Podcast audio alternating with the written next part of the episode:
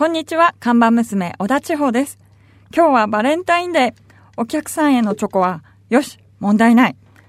オーナーのチョコも、よし、準備 OK。あ、落としちゃった。まあ、いっか。3秒ルールだもんね。気づかれないように箱に戻して、と。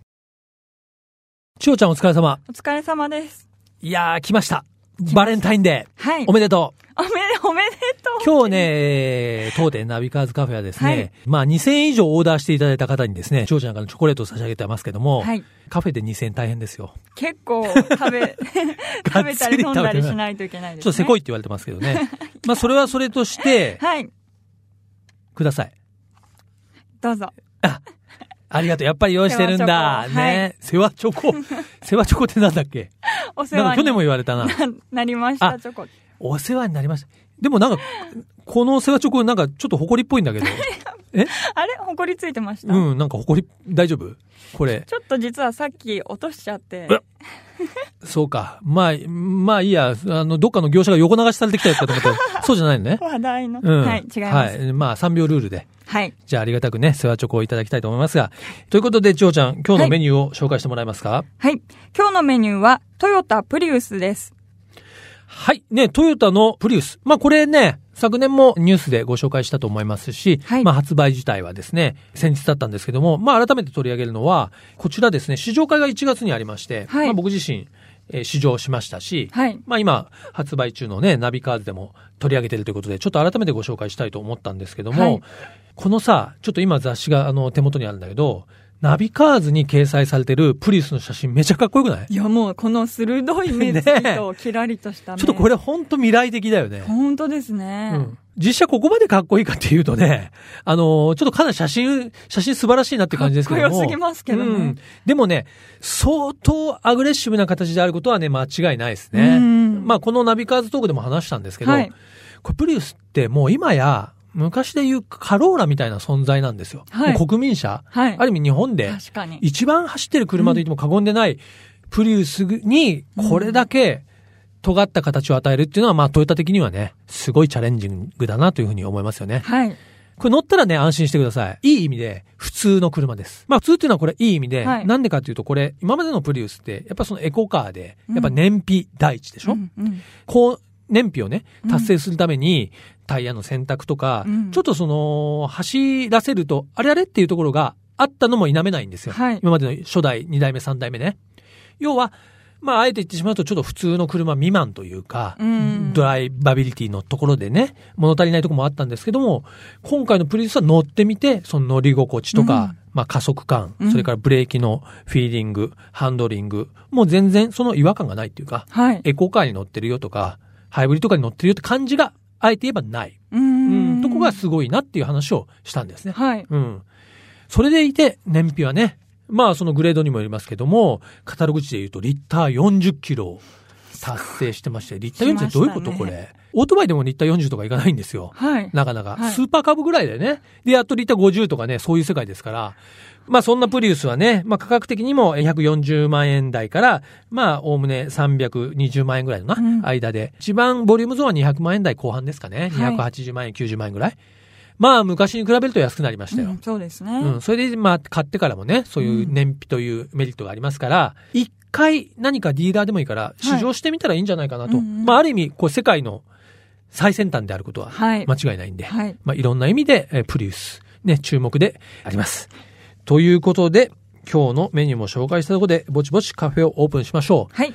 まあ今日はね、ナビカーズカフェバレンタインデーですから、はいもう一日中ですね、BGM はバレンタインソングではい。いきたいと思いますが、はい。まあ、まずは、オープニング曲は、これでしょう。ね。1986年のバレンタインに発売された、30年前ですよ。30年前。はい。えーこの曲からスタートしたいと思います。国生さゆりさんで、バレンタインキス。自動車雑誌ナビカーズと体調予報アプリ、リズミーがお届けする、リズミー presents ナビカーズカフェ。カフェオーナーこと、ナビカーズ編集長、川西圭介と、看板娘、小田千穂のナビゲートでお届けしています。オーナー、お客さんがいらっしゃいました。こんにちは。いらっしゃいませ。こんにちは。空いてますか？空いてますよ。な、あのね、三橋さんね、先週もそうなんですけど、入ってくるときテンション低めですよね。そうなんですよ。はい、すいません。いや、このですね、あの、先週同様、この大きな体でですね、ひっそりと現れたこの方はですね、先日のね、だからラリーでですね、二輪部門に出場されまして、えー見事完走を遂げました。現在はプロライダーとご紹介していただよろしいでしょうか。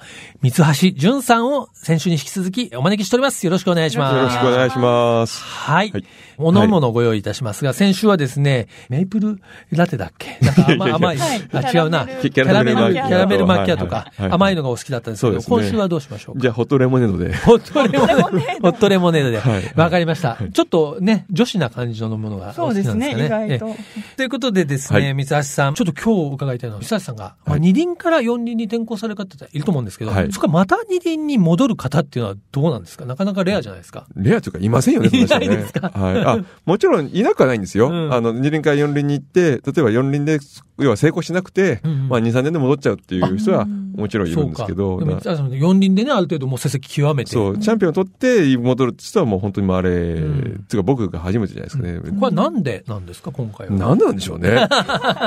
まあ、いろいろあるんですけども、うん。まあ、最終的にはその、まあ、KTM ジャパンの、まあ、野口社長はい。の、まあ、熱い思いが、やっぱこういう人たちと一緒にレース出たらちょっと面白そうだなっていうのが一つと、うん。あと、まあ、さっきね、4輪から2輪に戻った人はいないっていうことで、うんうん。まあ、そういうチャレンジも一つの新しいダカールのチャレンジの仕方かなと思って、まあ、こんな人あんまいませんから、うん、まあ、それはそれでちょっとネタとして面白いんじゃないっていう、うん。うん、のが、まあ、理由ですね。不安はなかったですか？いや、不安はんないですね。うん。あの、やっぱりダガールはね、ずっと出てて、コースは大体わかりますし、うん辛さも面倒くささも大変さも全部わかりますから、まあ、そこをまあ頑張って乗り越えればいいんだなっていうのだけはあるので、完走する自信はありましたよね。そうか。まあ、ある意味、だからラリーについては知り尽くしているわけですもんね。そうですね。だから、そこで順位を出せって言われちゃうと、うんね、ま毎日頑張んなきゃいけないじゃないですか。んまあ、頑張っちゃうと、成績が出ますけど、うんあの、当然ね、リスクも増えるし、そうですね多分ね、3日目ぐらいでね、多分ぶっ飛んでいなくなっちゃったと思うんですよ。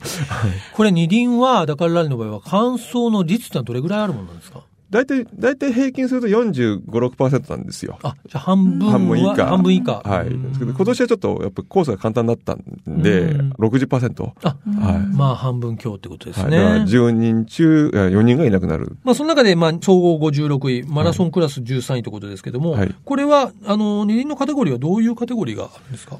今、スーパープロダクションと言われるクラスで、まあ基本的にはその、市販しもベースにしてるものだったら何でも改造して OK みたいな。いや、だからメーカー系はファクトリーで売ってるけど、中身全然違うっていうものを出してくるわけですよ。うんはいけど、マラソンクラスっていうのは、あの、売ってるバイクを、要するにエンジンとか、サスペンションとかを、もう大会中一切交換しないで走ってくださいっていう。なるほどはい。だからまあ、丈夫なクラスでよそよっていう意味でもありますし、うんまあ、あと、オートバイを大事にいたわって走りましたねっていうクラスでもあるっていうね。なるほど。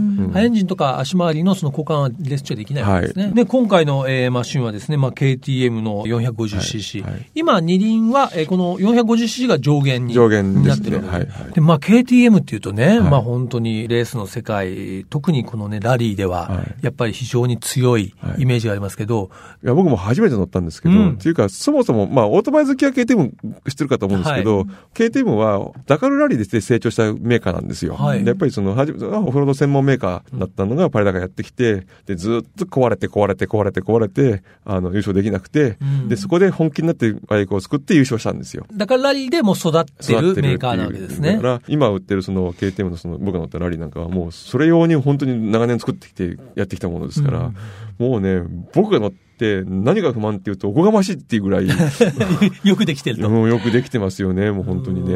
だいぶ助けられましたよ。あ、そうですか。はいうーん。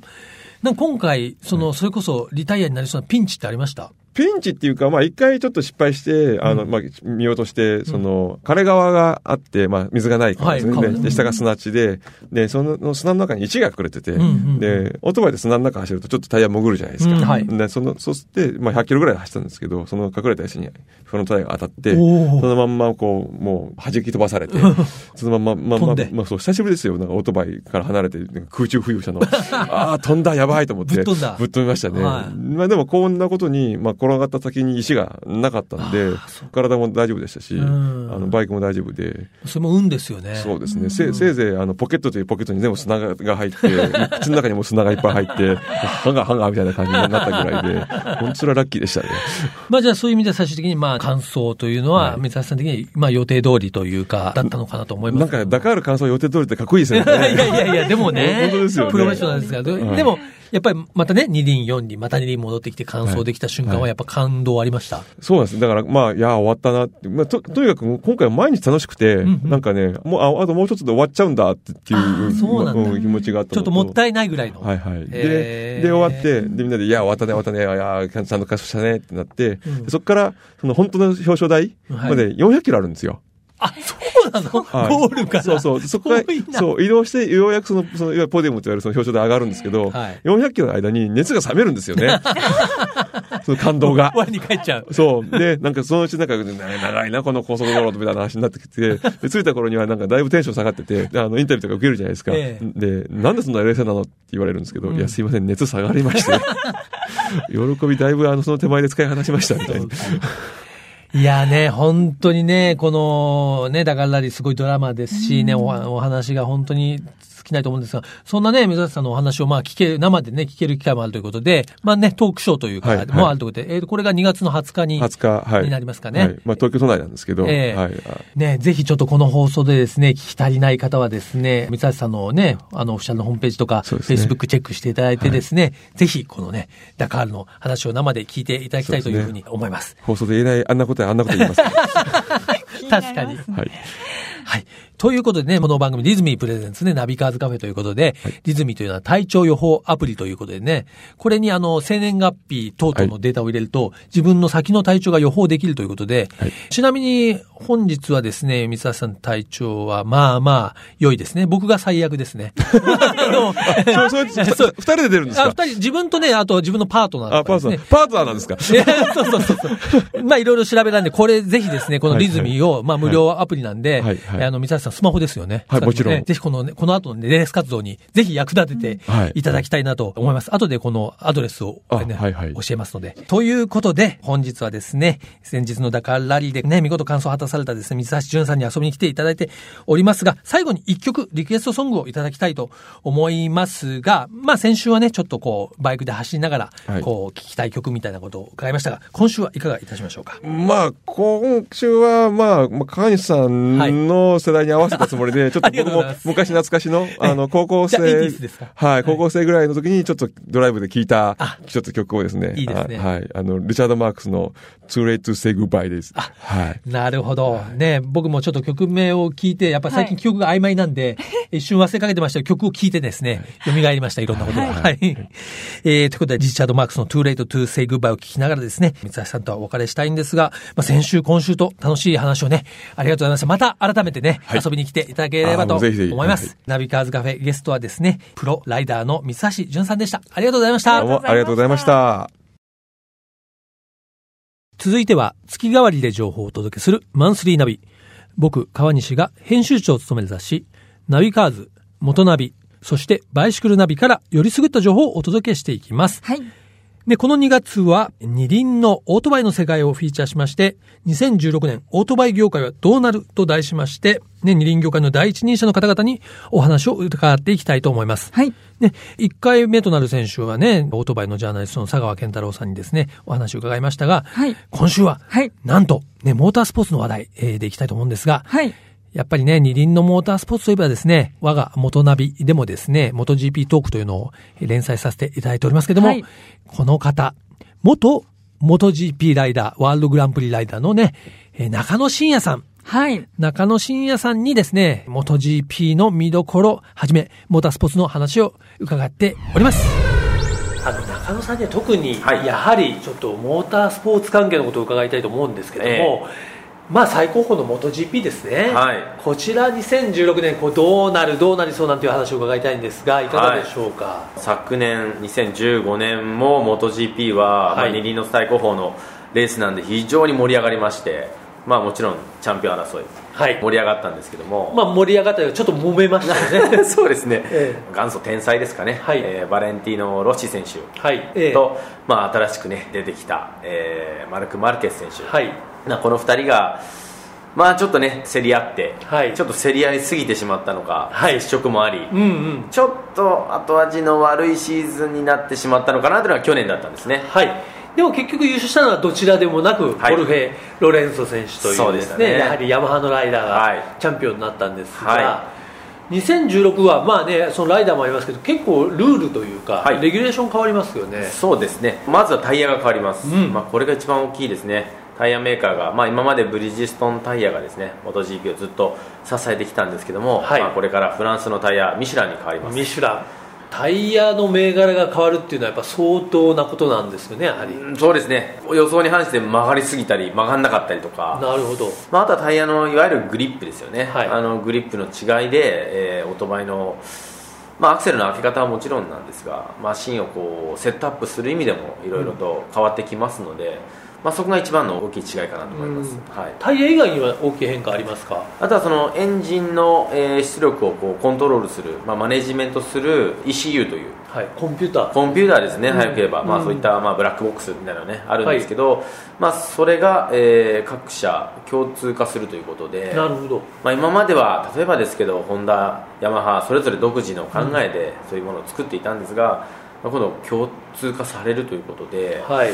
それはなんでかというとやっぱり開発費がすごくそこにかかるので、まあ、そういうのを少し抑えようという意味もあると思うんですうん。ねあとはまあもう少しイコールコンディションにしようという狙いがあると思うんですが、なるほど。まさにそれはテスト結果に表れていて今までは、まあ、4強と言われるホンダ、ヤマハこのワークスのライダーだけがいつも、ね、上位を占めてたんですけども、まあ、今度はイタリアのドカティのマシンの、うん。まあ、いわゆるサテライト、えープライベート勢みたいなはい、ワークスではないライダーも上に来たりしているので、なるほど。これ結構いろんなライダーにチャンスあるんじゃないですかね。そうするとね、まあ、レギュレーションが大きく、まあ、変わる2016年ですけども最後に中野さん的にはどのライダーがこう今年ははい。出てきそうな感じがしますか、そうですね。やはりやっぱり一番 MotoGP で人気があるのがバレンティーノ・ロッシ選手なので、はい。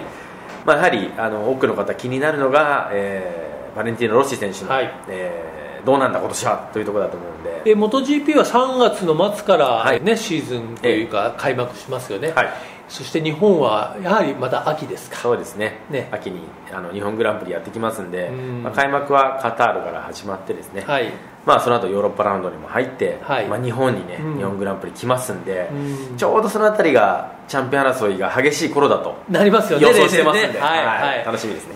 2016年ね引き続きオートバイのモータースポーツ MotoGP ね盛り上がりそうということで本日はですね元グランプリライダーの中野真也さんにお話を伺いました。ありがとうございました。ということでね、元世界 GP、元 GP ライダーにしてですね、今はですね、その元 GP の解説、それからご自身もね、レーシングチームをですね、えー監督として主催されている中野真也さんに、ね、2016年の、えーモータースポーツ、元 GP の展望を伺いました。はい。ということでね、来週も引き続き、この二輪業界2016年の見どころについて、プロフェッショナルな方々に伺っていきたいと思いますので、どうぞお楽しみに。ここからは、ナビカーズドライブインフォメーションということで、ナビカーズカフェ、この冬お勧めするのは、ね、おなじみ、長野県の長和町。長いに平和の和と書いて長和町なんですが、長野ですから。やっぱこの冬といえば、スキー、スノボ、ウィンタースポーツですよね。そうですねはい。ということでね、この長尾町にはですね、まあ、ブランシュ高山、そしてエコーバレーというですね、まあ、二つの大きなスキー場がありまして、はいどちらもね、まあ、中央道、あるいは上信越道から、まあ、降りて下道40分ぐらい、はいえーアクセスが非常にいいスキー場なんですが、今日はね、その中でも、ブランシュ高山にちょっとフォーカスしたいんですが、はいこのブランシュ高山は、なんとね、スキー専用のゲレンデなんですよ。専用なんですね。そう。はいやっぱり今、ほら、スキーと、それからスノーボード。うんうん。で、結構ね、あの、大概のゲレンデがやっぱりスキーとスノーボードが両方滑れるところがやっぱ結構多いと思うんですけども、はいそうするとね、スキー派のおじさんはね、結構スノーボードとやっぱこう滑るペースね、合わないんですよね。ああ、違うんですね。結構違うし、スノーボーダーの方はね、はいあの、結構ゲレンデの途中でね、お休みになってるんですよ。休あの憩。、腰を下ろして。はい。どうだろう？その、僕が、あの、見てると結構レベルにもよりますけど、スノーボードの人結構転ぶんですよ。うんまあ、初心者も多いからなのかもしれないけど、はい。で、これで、あーってそのまま結構ね、お休みになってる方が多くて、あ、そのまま。スキーヤーとしては結構それをよくよく行くのがね、まあはい大変だったりして、このうんうんブランシュみたいにスキー専用って言われるとね、それだけでちょっと行ってみたくなりますが、放題ですねうん。このブランシュ高山で、なんとね、3月6日の日曜日、第15回となります、キッズレース、キッズスキーレースが開催されることになっております。はい。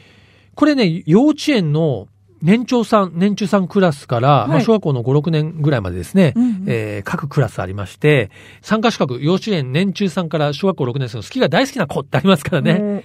で、各クラス1位から3位までは賞状メダルが授与されますということで、はい。まあ、レース参加のみでしたら、まあ、参加料3500円ということで気軽にね、参加できるので、これ詳しくは、このブランシュ高山のホームページに載ってると思うんですが、はい。お子さんと一緒に、まあ、スキー場に行って、で、お子さんがこう、レースとかに出ると、まあ、盛り上がるじゃない、そうですねね。応援にね。うん、泣いちゃうかもしれないけけど、お子さん、まあ、なんか負けたりして。そうですねまあ、それもまたうん、いい思い出になるかな。そして、なんとね、このキッズレースの前日にはですね、この大会のコースで、キャンプが開催される。はい。こちらはレッスン代、コース使用料込みで1万円なんですって。まあ、リフトに一人で乗り降りできる、えー幼稚園年長さんから小学校6年生まで、ね、50名ですけど、だからこれあれね、これ前日に、このコースでキャンプだから、はい。ここで練習すると、翌日の、ほら、サーキットで前日にサーキット走り込めるみたいなもんだから、有利でしょ？フリー走行。はい。ね、あの、レッスンがされるから、まあ、ここで前日キャンプに参加して、泊まって翌日のレースで入賞を狙うっていうのはいいんじゃないですなかるほど。そういうプランになってるわけですね。そうですね。うちも行きたいけど、うち、下の子ももう中学生だからな。ちょっと参加資格がないな。誰かちょっと僕のね、えー偽装息子娘になってる人、くれる人がいればね、ぜひちょっとね、出場したいぐらいではいありますが、ね、ぜひこのブランシュ高山でですね、まあ3月の6日の日曜日に開催されます。第15回、キッズレース。はい。今ここで聞いてね、我こそはと思ったスキーヤーのパパ、ママ、ぜひですね、チャレンジしてみてはいかがでしょうか。リズミープレゼンツ、ナビカーズカフェ、オーナーの川西圭介と、看板娘、小田地方でお送りしてきました。はい。ということでね、先週、今週とですね、ね、三橋さんに遊びに来ていただきましたが、はいもうお話が面白い。本当ですね。尽きないですね。ね、あの、お話ってなんか簡単になんかだからり、うん本当に出られそうな気がしちゃいますけども、はいそんなレースではありません。本当聞にね。くといろいろやっぱり試練があるんですね。うん、ちょっと放送で言えなかったあれやこれやね、また改めてね、はいナビカーズバーで夜の部でね伺いたいと思いますけど、はい。それでは、あの、こちらのナビカーズカフェは、皆さんからのメールもお待ちしています。カフェのアドレスは、ナビカーズアットマーク、FM 富士 .jp、navicars アットマーク、FM 富士 .jp まで皆さんからのご意見、ご感想お待ちしております。はい。ということで、毎週日曜日午後4時からオープンする、車好きが集まるカフェ、ナビカーズカフェ。また来週です。お車運転中の皆さん、安全運転でお願いします。リズミー presents、ナビカーズカフェ、オーナーの川西圭介と、看板娘、小田千穂でした。それでは皆さん、楽しいドライブを。来週もご来店お待ちしております。Have a good coffee and drive!